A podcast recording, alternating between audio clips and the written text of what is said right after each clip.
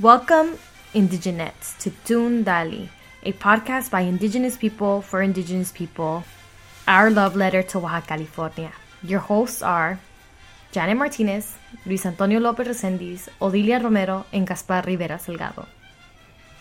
Bienvenidas y bienvenidos, Indigenettes, a Tun Dali, nuestro espacio de podcast creado por individuos indígenas para comunidades indígenas, nuestra carta de amor a Oaxaca, California. Los acompaña Janet Martínez, Luis Antonio López Reséndiz, Odilia Romero y Gaspar Rivera Salgado.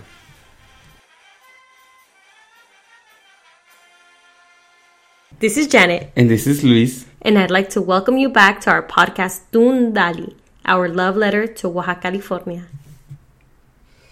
We're glad to bring you the second part of our podcast with Gaspar Rivera Salgado and Jonathan Fox.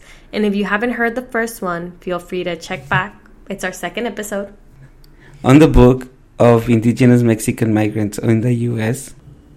In this episode of Tun Dali, we talk about academia and community, second and third generation of Oaxaca Californians, the Tlacolulokos murals. So be sure to listen. You're in for a treat. Ahora que regresamos al tema de Oaxacalifornia, ¿no? Um, yo sé que mencionaron un poco sobre how that is a missing link in the book, like what happens to second, third generation of Oaxaqueños or Oaxaqueñas in Oaxaca, California, and what does that mean to identity formation not being born there or not being directly born in, in these communities anymore. Um, if we were to envision a future, a future chapter in the present right now, what would you all envision that chapter looking like?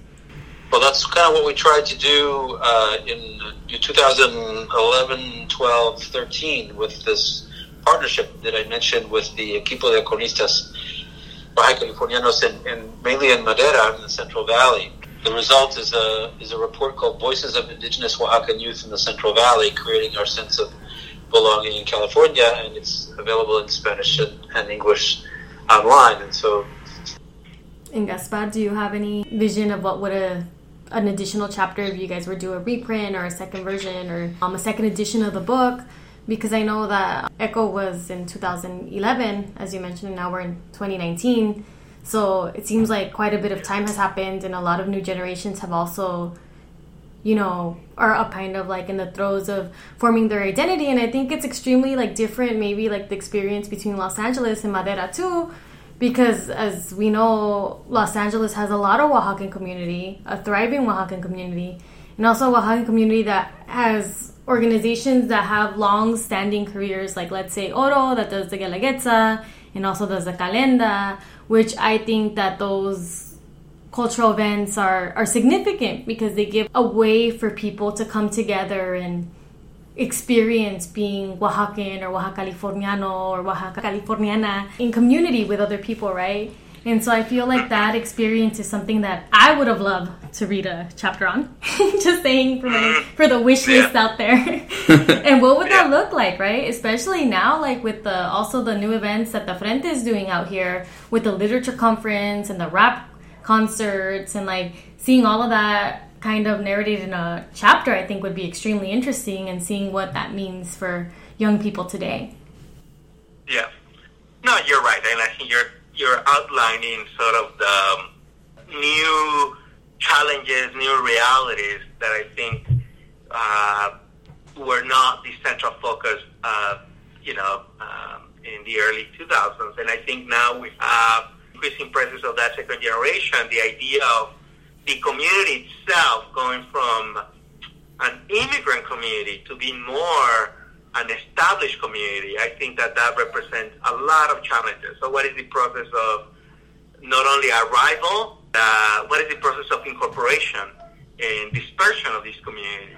So, I think that that's an area that needs to be revisited, right? So, uh, mixed Mixtecos have been for more than 30 years in in the Central Valley. So that means that, you know, there's a vibrant and expanding second generation. So the challenges that, and the questions that they might pose to themselves might be very different. It's not only the connection or the continuation of the identity, but it's more about here we are and we're here for the long term. What is our experience of incorporating into, you know, global communities like Los Angeles? How do you manage a process of, you know, uh, work, uh, economic uh, uh mobility, and also maintaining your sense of identity? We would like to make a quick note here and mention that the Mixteca spans 40,000 kilometers across the regions of Oaxaca, Puebla, and Guerrero. Guerrero currently is facing a wave of violence causing many to flee. Gaspar will comment on how organizations are responding to the latest wave of indigenous migrants. Fresno is around um, uh, schools and how responsive are schools the latest arrivals, uh, uh, Mixtecos from Guerrero.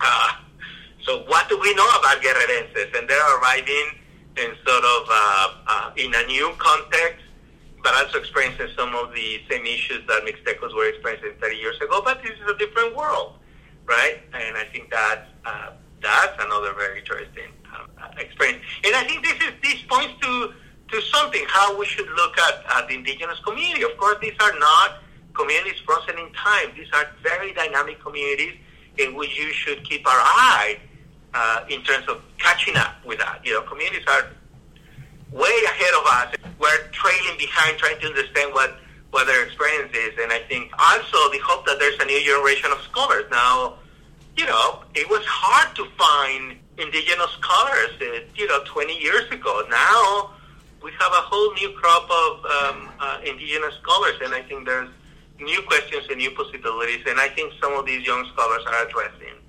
some of those uh, issues. So I think that we need to elevate their academic production and, and have some of these also very public exchanges. Um, but yes, definitely uh, understanding the new challenges, understanding also the diversity of indigenous migrants, right? Um, more and more, we had some Mayan speakers there, but more and more that has been recently with the caravans, uh, you know, trying to identify the resources for uh, Mayan uh, Guatemalan indigenous has been a challenge. So I think that there's more work to be done there, not only among indigenous Mexican migrants, but also from, from Central America, and especially Guatemala. So those are things that we need to do uh, to give a more uh, a view of the present reality that is um, indigenous communities are experiencing. And I think these are all great points, right? Because also here in LA, we've been seeing that we're asking, we're getting more requests for the FIOB Los Angeles on if we have indigenous interpreters in Mixteco from Guerrero, right? For asylum cases, we're getting a lot of those requests, and also for the Guatemalan Mayans.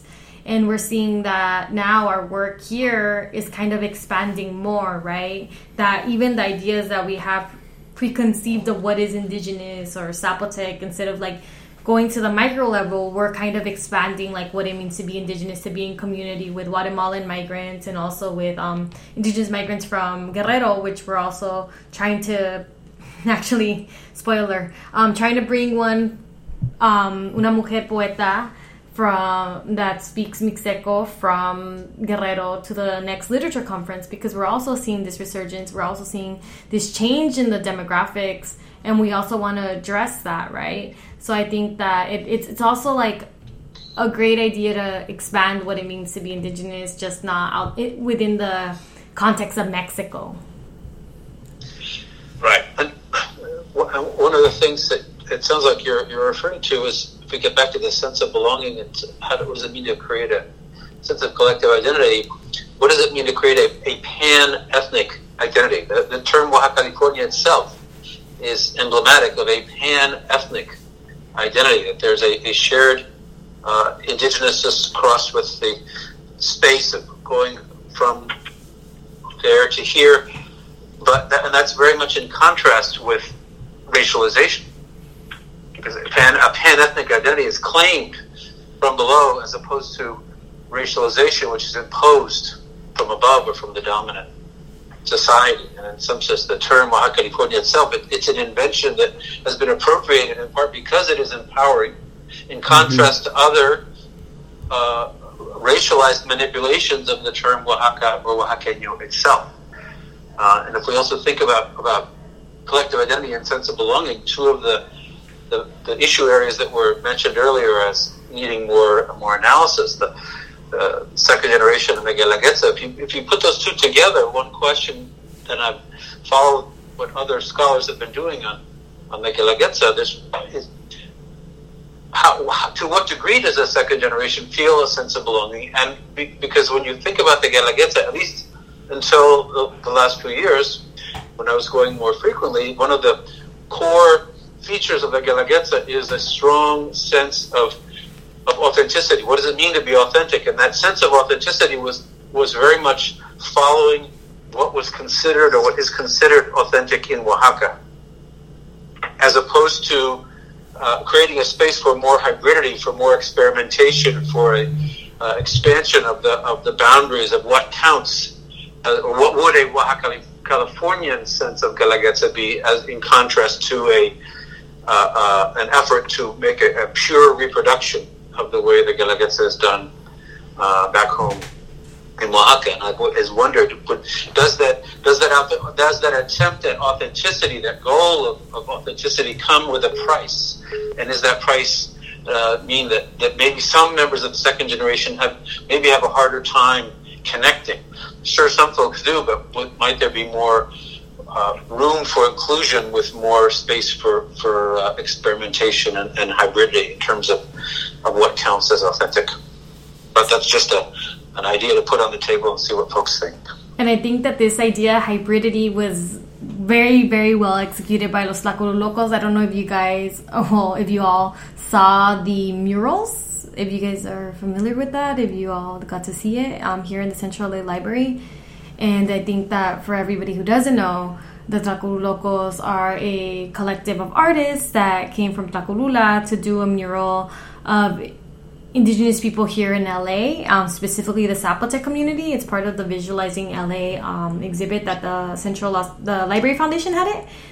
Um, and I'm not sure if you all saw it, but do you all have thoughts on that? Yeah, no, it's a great example. Yeah, but you don't just have to go to the library. I'm, I'm going to ask to see examples that travel. Yeah, I, I was in a um, community engagement with the folks from uh, San Bartolome Quialana here in Los Angeles, and and one of the young um, participants, she was 24 years old, and she was recounting her experience. She was born here her parents are from uh, San Bartolome Quialana. She introduced herself as a Oaxaqueña, born in Los Angeles, like that. But she was saying that when she went to see this uh, exhibit and when when she saw the Tlacolulokos paintings, young Zapotec women uh, wearing their traditional uh, huipils, uh, holding a cell phone with tattoos on the arms, sneakers. She said she saw herself there, that that express sort of her own um, experience. She's a professional. She has a master's degree, but she dances in the Guelaguetza, uh, and she wears, you know, every day uh, her Zapoteco blouse and um, jeans. And she said, that's my life here in LA, right? Is going between these worlds and being able to navigate both the Oaxaqueño, the Latino, the and the larger communities part of what she sees uh, her assets. So I think that, that there's a lot more there to capture in how, uh, uh, you know, they can teach us about the current experience of these young generations, how they see their social, uh, cultural, and political world. And I think that'd be a fascinating reflection around that.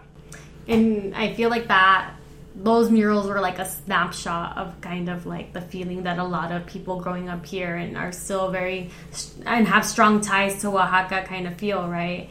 And in conversation with the Tlacolulokos, they were like, this is how we see the migrants that come back. This is like what we see when we, we're in Tlacolula and we see them come back. And this is kind of how we we painted these murals. And I think that that was a really interesting point to me because it's really a conversation about people that go back, the people that are there, and kind of how we, we interact with each other and we see each other. Definitely. Eh, compas, y hablando ahorita que están hablando de los jóvenes, ¿no? Como ven, eh, pensando en, en el libro de los migrantes indígenas mexicanos en Estados Unidos, cómo ven este, este cambio un poco, eh, yo creo, yo lo llamaría un poco drástico, ¿no? Entre los jóvenes ahora eh, hablando, hablando, ¿no? Escribiendo sobre la identidad, haciendo proyectos y encuentros o hablando sobre la identidad, cuestionando en varias de las ocasiones quiénes son, en contraste con lo que el libro es, ¿no? Que los eh, personas que, eh, por ya se habla otra vez, ¿no? Como Rufino, Centolia, que fueron parte de una lucha política, ¿no? Miembros del Frente Indígena, eh, que se nacen pronunciándose en contra de los 500 años de, de colonización y que se forma como una organización política de resistencia, ¿no? Cuando ahora pues las, la segunda generación, eh, tercera eh, o los jóvenes están hablando más sobre eh, la identidad y, ya no es tanto como el trabajo político en, el, en las calles, en el barrio, en la comunidad, sino es más como una conversación más de quiénes son entonces, ¿cómo ven esa dinámica? ¿Cómo, ¿Cuáles son sus pensamientos? Eh, ¿Y qué es lo que, como desde, quizás desde la academia, desde el activismo, ¿no? Ustedes, eh, pues todavía están participando eh, tanto en la academia como en la organización de los pueblos. ¿Cómo, ¿Cuál es su pensar en esto? Bueno, espero que no sea una cosa o la otra. O sea, eh, o, no sé por qué se tiene que optar entre un, reencuentro cultural consigo mismo versus un activismo más político. Creo que reto es como, como eh, estas dos líneas de, reflexión y acción podrían reforzarse mutuamente. Claro que cómo hacer eso en la práctica, eso es, ahí está el reto, el reto, ¿no? Bueno, sí creo que es un reto muy grande, ¿no? Uno como joven, ¿no? Hablando de experiencias propias, eh, yo pues me formo dentro de lo que es el Frente Indígena. Eh, aquí es donde el pensamiento político y también la identidad se fue formando, eh, conectándose uno al otro, ¿no? Y así pues sucesivamente uno va aprendiendo, pues también, ¿no? Reconocer que me gradué de una universidad de aquí en California, que fui en, mi camino en la academia me encontré con tantos académicos oaxaqueños jóvenes que están pensando la identidad, pero también en la lucha del FIO me tocó, me tocó conocer a compas jóvenes que están dando lo que sea en las calles, ¿no? Por, por tratar de reivindicar quienes son como pueblos eh, indígenas migrantes, pero más en una lucha política, ¿no? Entonces te encuentras como joven, uno encuentra de las dos cosas, ¿no? Entonces uno dice, pues, ¿cómo conectar? cómo eh, traer a los compañeros que tienen un pensamiento muy fuerte, muy bueno, que están haciendo trabajo bueno, pero que se necesita un poco eh, revivir esa, esa lucha o esa trayectoria que, que, sus, que los pueblos han comenzado desde la migración, desde que salen de sus pueblitos a llegar a Estados Unidos, a Los Ángeles, a San Diego, al Valle Central, al área de la Bahía en California o en otras partes en Estados Unidos, ¿no? Entonces, es como, por un lado uno piensa, bueno, pues se pierde esta, este, este, este necesidad de querer luchar por algo que nuestros padres siempre quisieron luchar por, ¿no? Eh, más allá de nuestros derechos, pues por proteger nuestra identidad y por seguir aportando nuestro granito de arena a la lucha política que hay en nuestros en nuestras comunidades. Por otra parte hay unos jóvenes que dicen, bueno, no, eso ya no es importante, ya estamos aquí, ya no vamos a regresar quizás. Eh, la conversación es sobre la identidad, pero pues es como una, yo creo, eh, una lucha muy importante que se tiene que conectar porque es muy, pues no es saber que uno está dentro del FIOP y los que son, los que luchan son los mayores, ¿no? Eh, y, y entonces los jóvenes pues como que tienes que recordarles, oye, tenemos que estar activos, participando. Entonces, pues, eh, no sé cómo ustedes ven esa dinámica. Eh, nos ayudaría mucho. Yo creo que muchos que estén, quienes están escuchando, pues se van a identificar con una o con la otra eh, lucha, pero que es importante, pues, para centralizar algo y, y regresar a, la, a lo que es una lucha política como ya los que escribieron, los que participaron en este libro, ¿no? But I think a good way to kind of pose it then is, um, or to not not step on any toes, no. Um, Gaspar, how did you decide to do academia but also organizing at the same time and kind of had a happy medium if you feel like you reached a happy medium no? How did you do your work as an academic and also organizing? Because if people don't know i mean you have a million projects in the air and i constantly see that you're giving workshops in the Valles Centrales, that you're going to San Diego, that you're driving to, to PJ, to San Quintin, and you're giving all these workshops. So, from your perspective or from your experience, how did you find that happy medium or like that way to kind of try to do both? Well, um, I don't know. This is an interesting question, and um, I think one there are many um, many ways to go about it, and I think uh, Luis was already and Jonathan were already pointing out to uh, this sense that there are um, ámbitos de acción, ¿no?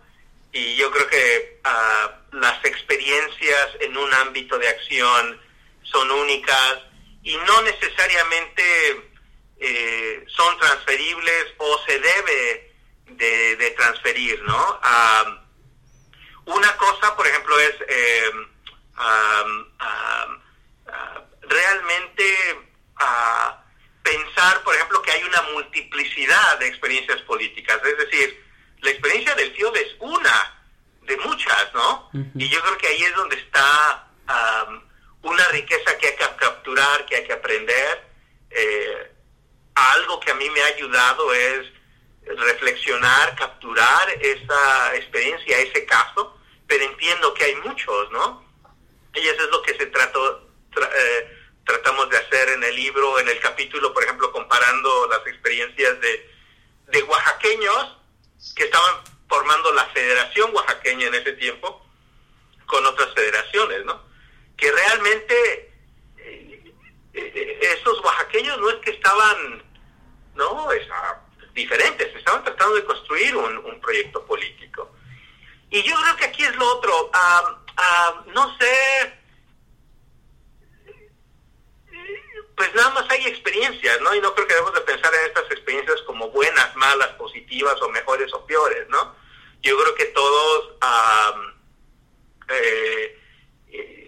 podemos encontrar eh, cómo podemos ser efectivos desde diferentes trincheras, ¿no? Por ejemplo, hay mucho, yo a veces me siento como que navego diferentes universos, ¿no? O sea, hay muchas cosas, por ejemplo, que a lo mejor comparto con los compañeros del FIOBI que saben de eso, pero hay muchas otras cosas, por ejemplo, del mundo académico que quizá comparto más con, con Jonathan, ¿no? Este, y yo creo que ese hay, hay que pensar en desarrollar herramientas y habilidades de navegar en estos ámbitos de lucha, ¿no? Yo creo que ese es... Eh, eh, y que muchas veces estos ámbitos de lucha pues no, no son necesariamente... Eh, son separados y la estrategia va a ser diferente. Lo otro es que son compromisos de largo plazo, o sea, uh, digamos, eh, eh, la, la, las colaboraciones son de, complejas, de largo tiempo, y yo creo que eso también hay que darse paciencia a hacer eso, ¿no? Y yo creo que también pues, es una cuestión de privilegio, ¿no? Pues, o sea, la chamba que tengo me permite hacer eso, ¿no? Este, y no solamente me permite hacer eso, pero demanda que, que haga trabajo intelectual, que haga trabajo uh, uh, político, eh, y entonces es una cuestión también de eh, eh, tener ese privilegio, de tener las herramientas, las redes, las colaboraciones que, que, permiten hacer eso, y entiendo que pues no todos podemos o estamos en ese lugar privilegiado, ¿no? Y es lo mismo, y yo creo que viéndolos también a ustedes, Luis y Janet, pues también ustedes están en diferentes espacios colaborando, ¿no? O sea, por ejemplo, yo pienso en ti, Janet, por ejemplo, la conferencia de escritores indígenas, eh, que te lleva a colaborar, que te lleva a, a estar en contacto con, con, personas que cuyas metas son bien diferentes a los activistas políticos con los que te metes cuando estás en el proyecto de, de intérpretes indígenas, ¿no? Y que te llevan a diferentes a, conversaciones, incluso cuando estás, por ejemplo, con, con el liderazgo del FIO. O sea, yo creo que también, o sea, mi experiencia no es tan diferente como la de ustedes, ¿no? Que, que también esa sería una pregunta interesante para ustedes. Bueno, ¿ustedes cómo pueden eh, eh, eh, mantener su acción en estos diferentes ámbitos? Y ahora están haciendo este podcast, ¿no? Entonces eso también yo creo que o sea, mi experiencia no es única, ¿no? Creo que la compartimos con muchas personas. Eh, eh, eh, pero yo creo que ahí yo yo lo tomo más como colaboraciones, relaciones que se forjan a largo plazo y tratar de, de, utilizar nuestros espacios y nuestros privilegios pues para hacer el trabajo que, que va a tener impacto, ¿no? Pero no sé, me gustaría escuchar también sus, reflexiones de ustedes mismos. Eh, pues yo creo, eh, pensando ¿no? en, lo que ha sido mi experiencia eh, con el frente, pues uno se mantiene ocupado porque la organización se mantiene ocupada, ¿no? yo me integro al FIO que en el año 2012, en medio de una marcha del primero de mayo, ¿no? Eh, y puedo decir que tuve el gran honor de tener a, compañeros y compañeras que me guiaron en ese proceso de integrarme en una lucha política sin perder pues eh, lo que es eh, mi, mi, trayectoria dentro de las academias, dentro de lo que es el sistema de, escuelas en Estados Unidos. tuve la oportunidad de que mis grandes guías fueron el compañero eh, José González en San Diego, un mixteco que tiene una lucha incansable por el respeto a los derechos de los pueblos. Por otro lado también el compañero, los compañeros Méndez, los hermanos Méndez, Sergio Méndez y Rogelio Méndez. Eh, también pues también le, bajo el, la dirigencia ahora de eh, Odilia Romero, que también ha sido una de las maestras que me han guiado dentro de la lucha del FIO pues entonces, pues gracias a la, al, apoyo eh, incondicional, porque los compas han estado ahí siempre. Eh, que me han guiado eh, en la lucha del FIO, pues uno puede, como encontrar el happy medium, como dice Janet, en donde uno es académico o está dentro de las escuelas, llevándose pues la grilla del FIO adentro de las escuelas, ¿no? Uno se vuelve pues a mover estudiantes. Entonces ahí pues uno encuentra, eh, eh, se encuentra pues dentro de la academia aprendiendo de intelectuales, pero también en las calles aprendiendo de compas que, que saben guiarte pues tanto en las calles como en la disciplina, ¿no? En, en tener muy fuerte pues la, el, el sense of belonging, ¿no? la identidad eh, y pues con eso pues darle duro a la lucha política, ¿no? Entonces, eso ha sido lo que eh, mi experiencia. Pero creo que es como dijo Gaspar, ¿no? Hay mucha gente que is working from their different fields or from their different disciplines that we see. And that's especially, I think, visible or like I can see that a lot, especially when it comes to the work around language revitalization that we do and when it comes to the literature conference. Like you always have these writers that are that it is a political act to speak an indigenous language mm-hmm. within the Mexican context, right? With like the the discrimination that we've seen that a lot of people go through and they're very visibly vocal language rights activists right so i think that they're doing the work from that spirit but you also have like the musicians or like the people that are doing the rap like miguel villegas Una Isu who does his rap to also create visibility of indigenous languages. And he does it in a way that's really unique because he's trilingual and he's also part of the frente so he goes and he performs igual que he takes his show on the road too and he's he's everywhere. And there's this great video of him with um, little kids in la colonia obrera you know rapping with him repeating mixteco no es un dialecto es un lenguaje and I think that that's extremely powerful because that's just speaking to kids that are very impressionable, that are eight, nine years old, and that are also in a colonia that's very much Mixteco, historically Mixteco. But then you go in and you work with the interpreters, and the interpreters are also people that are very passionate about helping and being a bridge for their communities and speaking a language, right?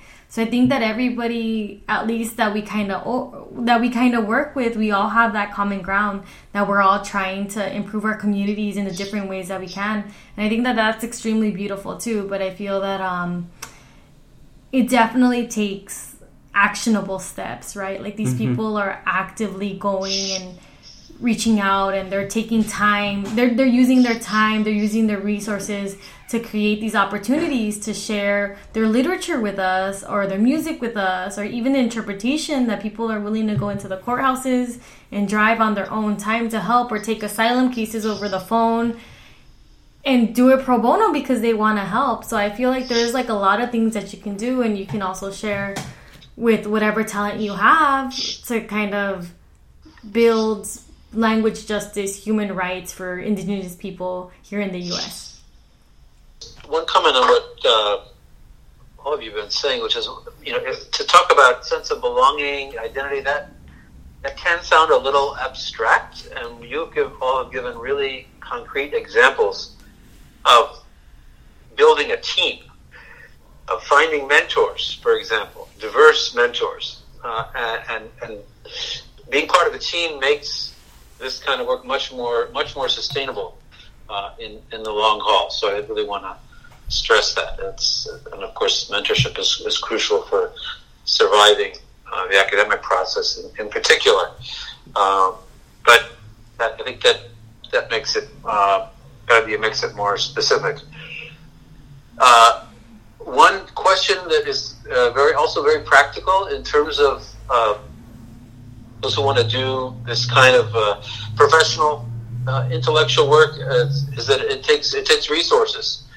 You know, we, we were only able to uh, turn the conference papers into a book in both languages that came out between covers within uh, less than two years because we we had resources that, that allowed folks to dedicate time that allowed us to you know, pay the translators that allowed us to find the, the graphic designer to do the, the cover. Uh, and I'll just say in parentheses, you could spend an entire academic seminar comparing the covers of the English and the Spanish version because they are quite different in important ways. Uh, but and so this means the the the, the difficult work of, of convincing those who have the resources to to share them so that uh, so this kind of important uh, and very uh, political intellectual work can can get done in a in a timely way, and uh, and that's a, a, a skill that is can be learned. That's another another another reason to find mentors. So talking. so talking about mm-hmm. sustainable um, mentors, I know that you mentor some of the people in the frente, and or work with them or collaborate with them for long for many years. I mean, this has been 17 years and imagine you worked with them before that. So what would you say is key to kind of keep these relationships that are collaborative and produce? You know what I mean? Because I know that we were recently in Washington and you're really helpful in coordinating the interpreters conference, the first one the Frente ever had in the East Coast. You know, so how how did you get involved with the Frente? When did that happen? What was the process? How did you build these relationships? There's like so many layers to the, to that, but you can choose to answer whichever. It doesn't have to be all of them. okay, well, I uh, left the East Coast to move to California in 1996, leaving a, a difficult situation where uh, I was pretty much kicked out of my previous job for doing this kind of work. And uh, Gaspar was a doctoral student in Santa Cruz, and uh, I think it was in 1997 that you re- recruited me to to uh, to work with uh, with the Frente and uh, start out working particularly with in Oaxaca, where I had more experience than in California, and then uh, ended up working more uh, on the California side. So it's it's it's very relational. If you if, if you don't if you don't, don't click with somebody, you're not. It's not it's not going to be a sustainable uh, relationships. But it's it's also about uh, balance and, and, horizontality in the relationship. One of the problems of the term mentor is that it, it implies a, a, hierarchical relationship as opposed to uh, a balanced relationship among equals where each one can learn from the, the other. And I think if, uh, in our case, that's one of the many reasons why this uh, partnership has gone on for so long. That's I was trying to say. Well, mentors, but no, it's not mentors. It's some kind of, you know, I couldn't put a name to it. That's I'm glad you mentioned partnership because that makes so much more sense than mentorship, no? But I think that this partnership has has been a very long standing partnership with the Frente. I mean, I know that it's not just with Gaspar, but with it's been with different people in the organization for various years, and I I've seen that on kind of like the tangible results, like through the book or like through the conferences and facilitating those spaces.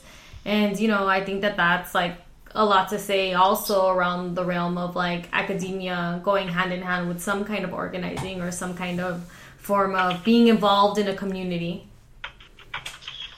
It's gone through the, the uh, behavior modification process of becoming a professor.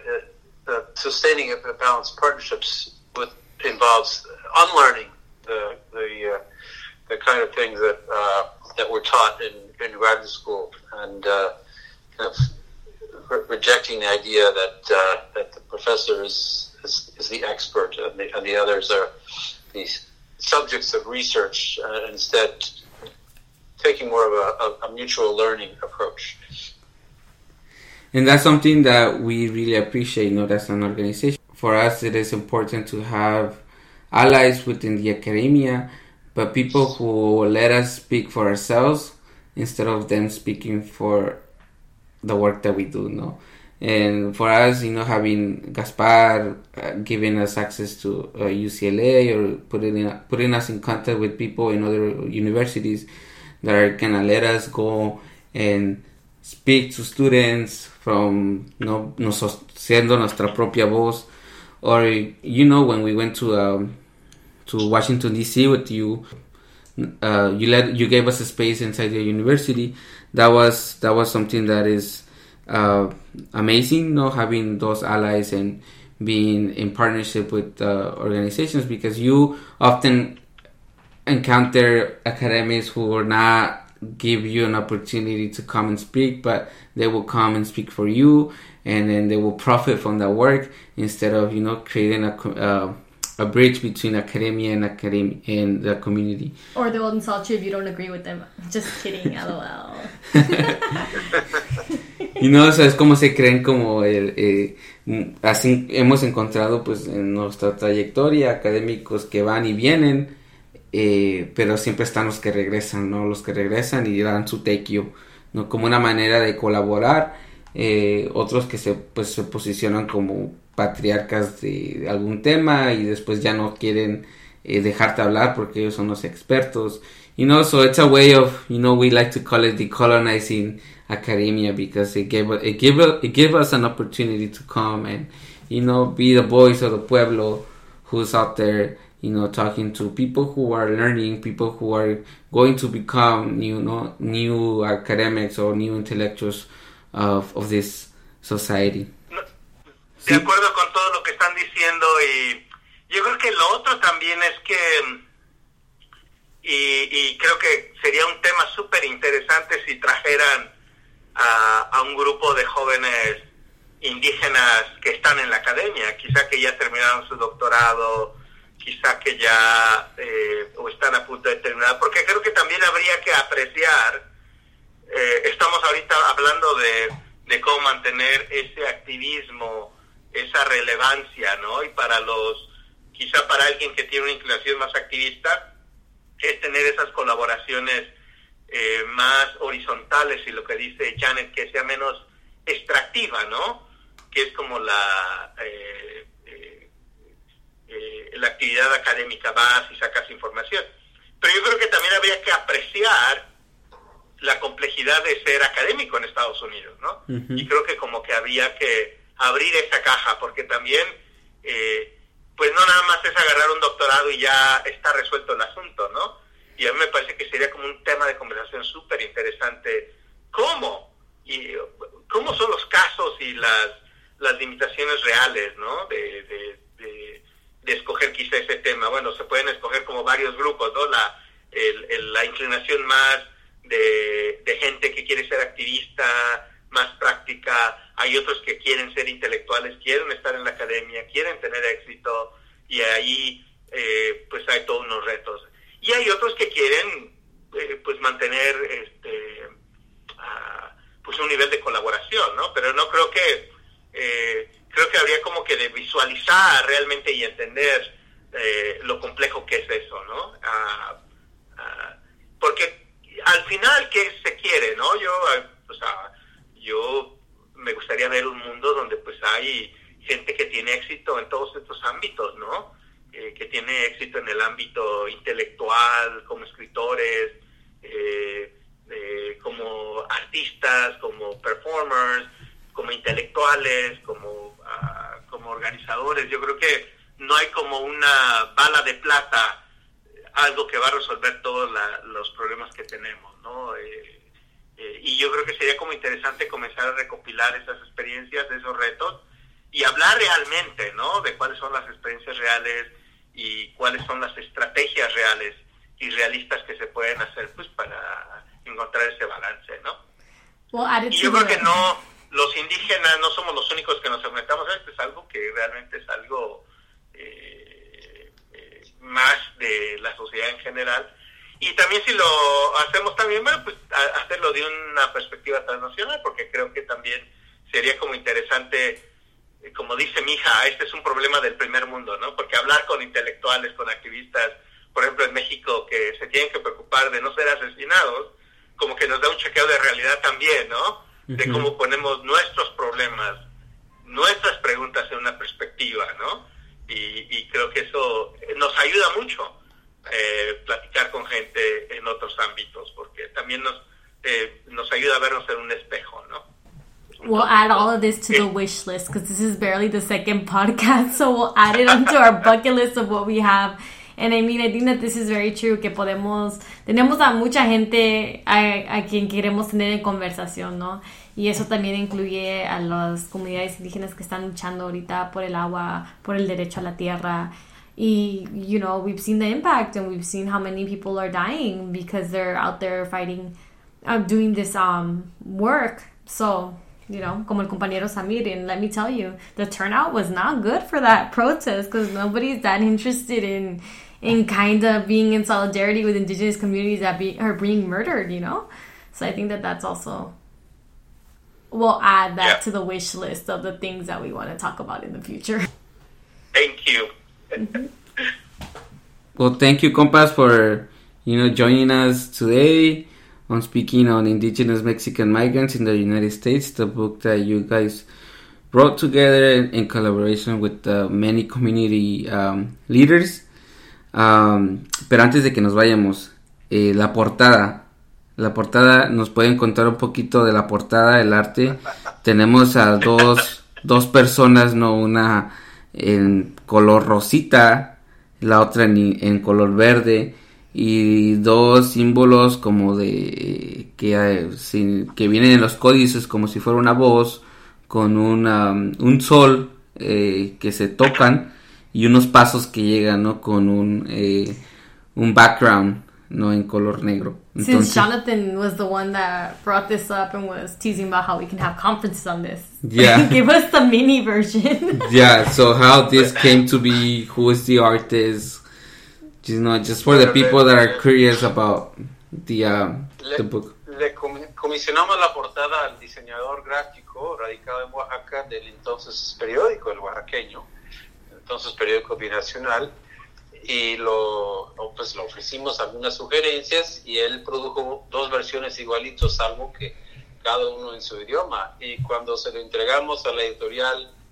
en México, una casa editorial distinguido, Miguel Ángel Porrúa, dijeron, bueno, tenemos nuestro propio departamento de diseño y modificaron el diseño original en una manera, solo les voy a decir que les salieron su subconsciencia racial de la Ciudad de México. Y les, dejo a su discreción echar un ojo en internet a las dos portadas. Son diferencias muy sutiles, pero muy significativos, conservando la idea original, pero como les digo, con algunos toques que son eh, para mí dramáticos y, fue una gran frustración en ese momento porque perdimos el, control a la última hora de, ese paso. Y yo creo que habla de estas colaboraciones eh, transnacionales, ¿no? Y cómo los contextos sí importan, ¿no? O sea, cómo se hace una... Eh, cómo se hacen, se diseñan las portadas, qué mensajes se quieren hablar y pues invitamos a los radioescuchas, ¿no? Ojalá que puedan subir las portadas eh, eh, en tweet o algo para en Instagram para que vean y las comparen y, y nos comiencen a decir qué, qué ven, ¿no? ¿Qué, qué diferencias ven en, en, en las portadas en, eh, en, la versión en inglés y la versión en español y si pueden adivinar qué diseñador el diseñador oaxaqueño cuál bueno ya Jonathan dijo la portada en, en inglés y la portada en español pero eh, sería interesante ver el análisis eh, de, los radioescuchas, ¿no? Sobre las diferencias de las portadas.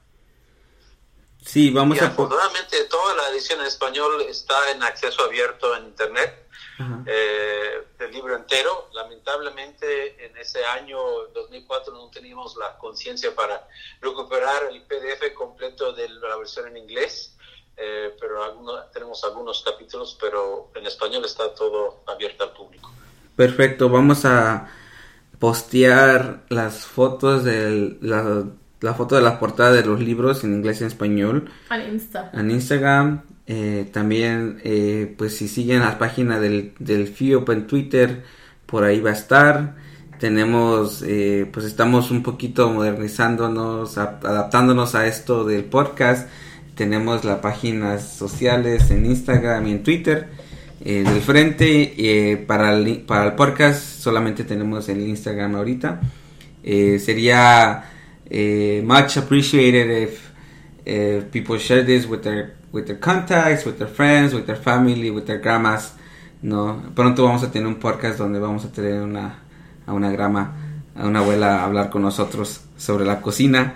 Eh, entonces, pues hay muchos temas de los que vamos a hablar, una diversidad muy grande en lo que es los indígenas migrantes, no solamente los oaxaqueños, pero también estamos eh, eh, hablando, pensando en futuros episodios donde hablemos sobre los migrantes mayas de Guatemala, ¿no? Entonces, pues, muchas gracias por escuchar. Thank you, everyone. Uh, this was the book Indigenous Mexican Migrants. Any other comments, compas? Muchas gracias por el diálogo, como siempre. Gracias. Igualmente, muchas gracias y que lo disfruten su radio escucha. Gracias, gracias. Well, Jeanette, that's the conclusion of our podcast that we have today, and we hope you enjoyed it. If you did, please don't forget to subscribe, rate, and comment. Follow us on Instagram on Tun Dali, and also we're on Spotify, iTunes, And we are also on SoundCloud. Y para nuestras seguidoras y seguidores que nos escuchan en San Diego, quiero mencionarles que voy a estar presentando en la conferencia de justicia social, Social Justice Conference, en San Diego City College a las 11 de la mañana en el salón 462 del edificio MS. Para quienes estén interesadas e interesados en saber más sobre la historia del Frente Indígena de Organizaciones Binacionales, y la migración de los pueblos indígenas migrantes de México a Estados Unidos, por favor acompáñenos. No se les olvide tomar fotos y etiquetarnos en nuestras páginas sociales, ya sea del frente o en nuestra página de Instagram de Tundali. Y si tienen preguntas o comentarios sobre nuestro show, eh, ahí estaré para responder todas las preguntas que tengan. Bueno pues, espero que nos puedan acompañar. No olviden compartir con sus compañeras, con sus compañeros con sus amigas, amigos, con sus familias y nos vemos pronto. Otra vez, agradecemos todo el apoyo que nos han brindado, todos los comentarios hermosos que nos dejan eh, y la constante participación que nos ofrecen. Muchas gracias y que disfruten de este episodio. Nos vemos para la próxima.